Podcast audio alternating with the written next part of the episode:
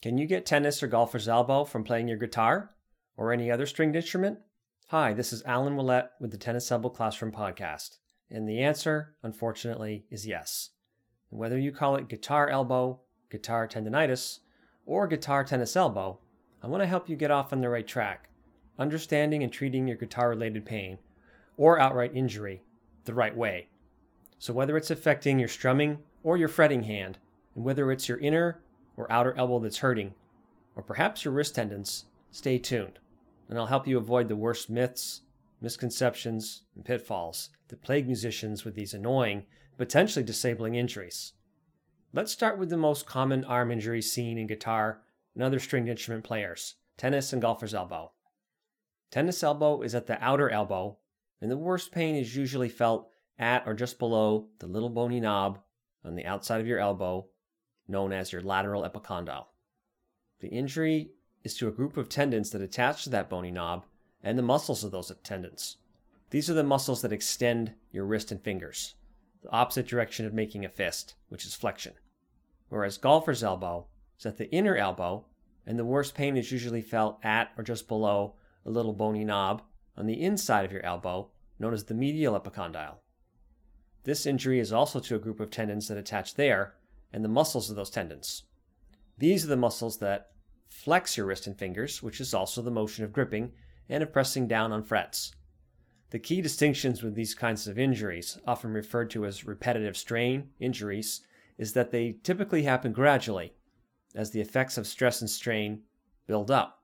They often take many weeks, but more likely months or even years to build up and begin causing pain. And this is what makes these injuries so damn insidious they can really sneak up on you. After all, you tend to just dismiss what are often the relatively minor early warning signs. You start to feel some tension and discomfort after playing for an especially long period, maybe after practicing a difficult set of chords. So you ice it up, wrap it up, and you pop a few anti inflammatories. Maybe it goes away for a while, maybe it comes and goes, seemingly without a lot of reason, but eventually it just doesn't resolve with any amount of rest, and it just keeps flaring up on you and as the pain intensifies and gets more persistent, starts keeping you from playing, perhaps even from sleeping properly. You start getting desperate and begin throwing more things at it braces and bands, lotions and miracle creams, you know, stupid supplements made from shark cartilage, maybe even a cortisone shot if you seek medical attention. Eventually, you realize you're stuck, stuck in what I call the tennis elbow triple trap. So I'm really glad you're here if this describes you or you're worried it could very soon. Just by discovering and listening to this, you're one step closer to escaping that trap. Now, fortunately, the good news is twofold.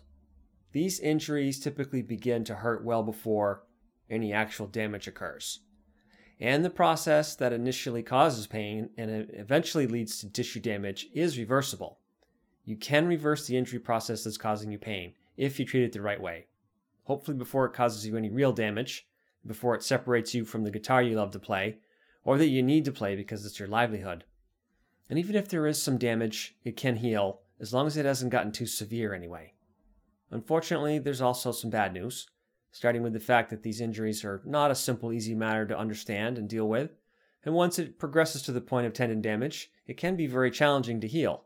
And anyone that tries to tell you differently is probably also trying to sell you a miracle cure cream or device or something like that.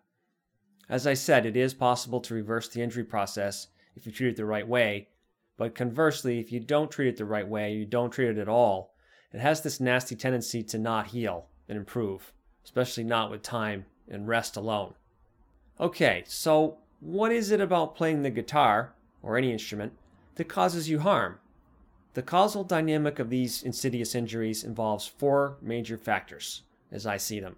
One, the buildup of excessive muscle tension, which is exacerbated by poor guitar technique and bad posture, of course. Two, the gradual weakening of key muscles, also worsened by poor guitar technique and bad posture. Three, the formation of adhesions, which are literally stuck areas between your muscle layers and around your tendons. And when things progress far enough and get bad enough, four, the breakdown and degeneration of those tendons, of those muscles. All of which is gradual and all of which begins in your muscles. Now, here's some more good news.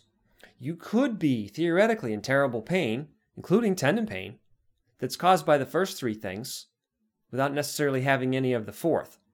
Why is that good? Because the first three things, the muscle tension, weakness, and adhesions, are less serious and they're, they're much easier to reverse than the last thing, the tendon damage. Now, sure, tendons can and do heal, but they don't tend to heal very well or easily. Hence the reason these injuries, once they really get going, can put an end to your playing and can ruin careers. Again, these things don't just happen overnight, though, and they tend to start hurting when the first three things reach a certain threshold, but generally before much tendon damage happens. And from my perspective, the biggest risk with guitarists, bassists, cello, and other string players has to do with their finger flexors and extensors. More on that in a minute when we talk about the right approach to treating this stuff. But first, here's what I see the worst, regrettable, but avoidable mistakes being made by people are. People, while in pain, confused, and not knowing any better, let themselves be guided, or should I say misguided, by the erroneous common wisdom and the advice of trusted, well meaning, apparent experts. The standard approach to treating these injuries just doesn't usually treat these four things I listed. Instead, it treats the problem by attempting to suppress the symptoms of it. This makes all of these causes worse, as far as I've seen and can tell, having specializes in helping people with tennis elbow, golfer's elbow, and other tendon problems for over 15 years now. And the biggest pitfall, misconception, and treatment mistake of all revolves around the inflammation myth. The undead myth that just won't lie down and rest in peace, like a zombie that keeps walking around despite being dead for decades. The problem is the idea that tennis elbow or golfer's elbow is a form of tendonitis, meaning that your tendons, which are the cables between your muscles and your joints, have become chronically inflamed. This is very rarely what's actually happening, however. Now, I know it may seem to you, based on the burning pain you're likely feeling, that inflammation must be what's going on in there. It's obvious, right? But it's usually not what's really going on, at least not significantly especially when we're talking about a long term chronic injury process, which we are. The fiery burning pain symptoms are the big part of the reason for the misconception, though, and why it's often so easy to sell you, sell other people, anti inflammatory pills, cortisone shots, inflammation soothing creams, and on the idea of icing yourself repeatedly. All of which may reduce and relieve your symptoms temporarily, yeah, sure, whether they're caused by inflammation or not, but none of which will actually help you heal. The thing they won't tell you is that inflammation, is a normal part of your healing process. I'm going to repeat that because it's so important. Inflammation is a natural, normal part of your healing process. It's part of the solution, not the problem. And that's not to say that tendons never get inflamed and stay inflamed longer than expected, or that there's actually no such thing as tendonitis at all. You should have a little inflammation in the beginning as your body tries to heal your tendons. But what happens with tennis elbow and golfer's elbow and several of these other tendon injuries is that your healing process often fails. And what ends up taking over as your healing process fails is a slow process of stagnation and degeneration that gradually weakens your tendons. And that process of damage by degeneration is called tendinosis rather than tendinitis. Once again, this is caused by that insidious complex pattern of three things we covered a minute ago muscle tension, weakness, and usually a lot of muscle adhesions. Whatever inflammation may or may not be there is not the problem. The problem is that healing and regeneration fails to keep up with the stress load on the tendon and it breaks down. The important thing to understand immediately or as soon as possible after you start having symptoms is that the answer has nothing whatsoever to do with reducing, suppressing, or managing inflammation. And I get it that this may be a tough thing to wrap your mind around, considering how much information is out there demonizing it. So, how do you reverse this whole nasty dynamic then? The answer is to first allow any inflammation that's there because it's part of your healing process. You don't you don't want to suppress it. And then to mobilize the tissues involved, not immobilize them with braces and passive rest.